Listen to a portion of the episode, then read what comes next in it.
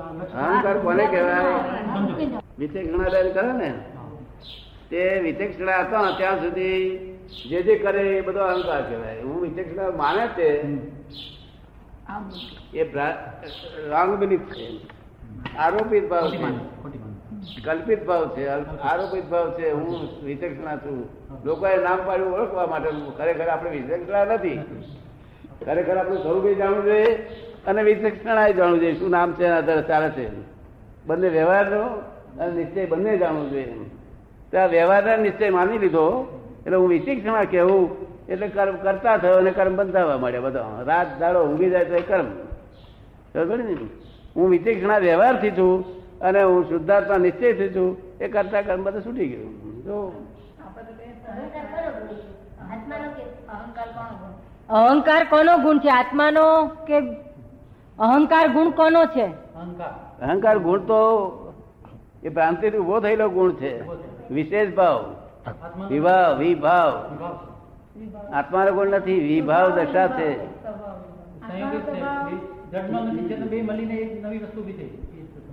એ કેવી રીતે ઊભો થયો બેન કે છે? એ કેવી રીતે ઊભો થાય? એક માણસ હોય અહીંયા શેઠ હોય ગામના નગર શેઠ. તે બહુ લોકો માન આવે તાન આપે. પણ રાતે આપણે એમને તો જઈએ, તો રાતે બધાને પહેવા ના દેતા હોય. રાતે થોડું પીવાની ટેવ હોય ને, તે પીવાની ટેવ હોય તો પહેવા ના દે ને? પણ અમુક બાળક જાય એટલે આવવા દેવું પડે ને. એટલે દીકરી ઘડી પીધું હોય, વાતો કરે ને. હું રાજા છું, હું આમ છું, તેમ છું, બધું બોલે. અવરું બોલે ના બોલે?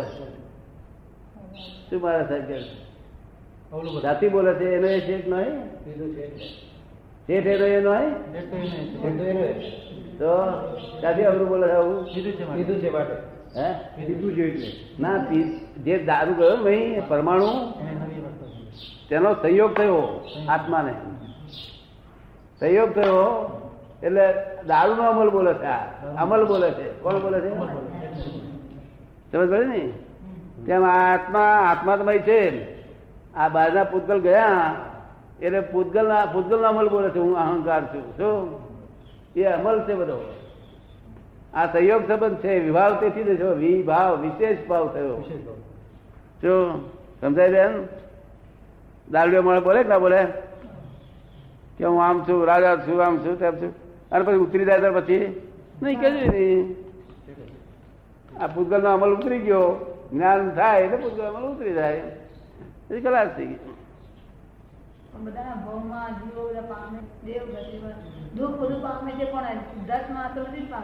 આ જે પ્રશ્નો પૂછો ખુલાસા થઈ જાય ત્યાર પછી મજા આવે. એમ કે છે કે આજે દુઃખ જે થાય છે કૂતરામાં ભોમાં બિલાડાના ભોમાં તિરેંચના ભોમાં બધા જે દુઃખ જેને થાય છે તે આત્મા નથી ભોગવતો તો કોણ ભોગવે છે. અહંકાર ભોગવે છે. અહંકાર. આત્માને કશું ભોગવતો નથી. અહંકાર તો નું. ત્રણ છોકરો હોયમાં મરી જાય તો દુઃખ ભોગવતો નથી અને બાવીસ વર્ષ છોકરો હોય એની માં મરી જાય દુઃખ ભોગવ ના ભોગવે એમ કારણ કે પેલા અહંકાર છે ઓલા અહંકાર નથી? અહંકાર ડેવલપ નથી થયેલો કેવું છે કે આમ આ મોહ છે મોહનીય કર્મ છે કે અહંકાર છે? અહંકાર અહંકાર અને મોહનીય કર્મ. આ બંને નું જરા વિશ્લેષણ કરીને સમજાવો. જુદા છે. મોહની કર્મ ને અહંકાર બે જુદા છે. મોહની કર્મ તો એટલે દારૂ પીધો એટલે મોહની ઉત્પન્ન થઈ ગઈ. ને? એટલે જે અહંકાર હતો તે મોહની લઈને પછી હું રાજા છું એવું તેવું બોલે. પેલો હું ચંદુલાલ શેઠ બોલતો હતો. ત્યારે પેલો મોહની ના પ્રમાણથી હું રાજા રાજા છું આમ ઊંધું છે તો બોલે મોહની ઉત્પન્ન થઈ. શું કહ્યું? એ દારૂ પીધો તેથી. એવું આ પૂતગલનો દારૂ, આ બે સહયોગ ભેગા થયા છે. આ છૂટા કરી આલે પોતાનું સ્વરૂપ સમજાય એટલે છૂટા પડી જાય. અને ત્યાં આગળ કોઈ સહયોગ છે નહીં. તો સિદ્ધ સિદ્ધ લોકમાં કોઈ સહયોગ છે નહીં. સિદ્ધ શિલામાં સમજ ને? અહીંયા આગળ તત્વનો સહયોગ છે. એટલે આ બધું ઊભું થયું છે. અને અનાદિ પ્રવાહ રીતે વયાજ કરે છે જગત.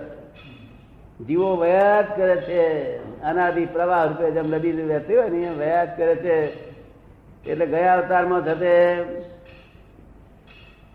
દસમા મહિલમાં હોઈએ આપણે. તો આ અવતારમાં અગિયારમા મહિલમાં આવીએ.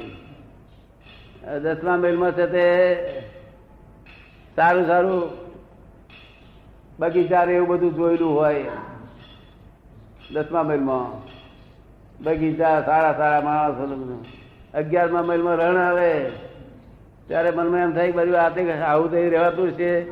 પેલું દસમા મહિલું જોયેલું બધું દેખાય બધું. જો એટલે એને બેને મતભેદ પડ્યા કરે. આ ખરાબ છે. પેલા વિચાર આવે, પેલા વિચાર આવે. અને આજનું આ જ્ઞાન અપદ્રવ્ય નહીં.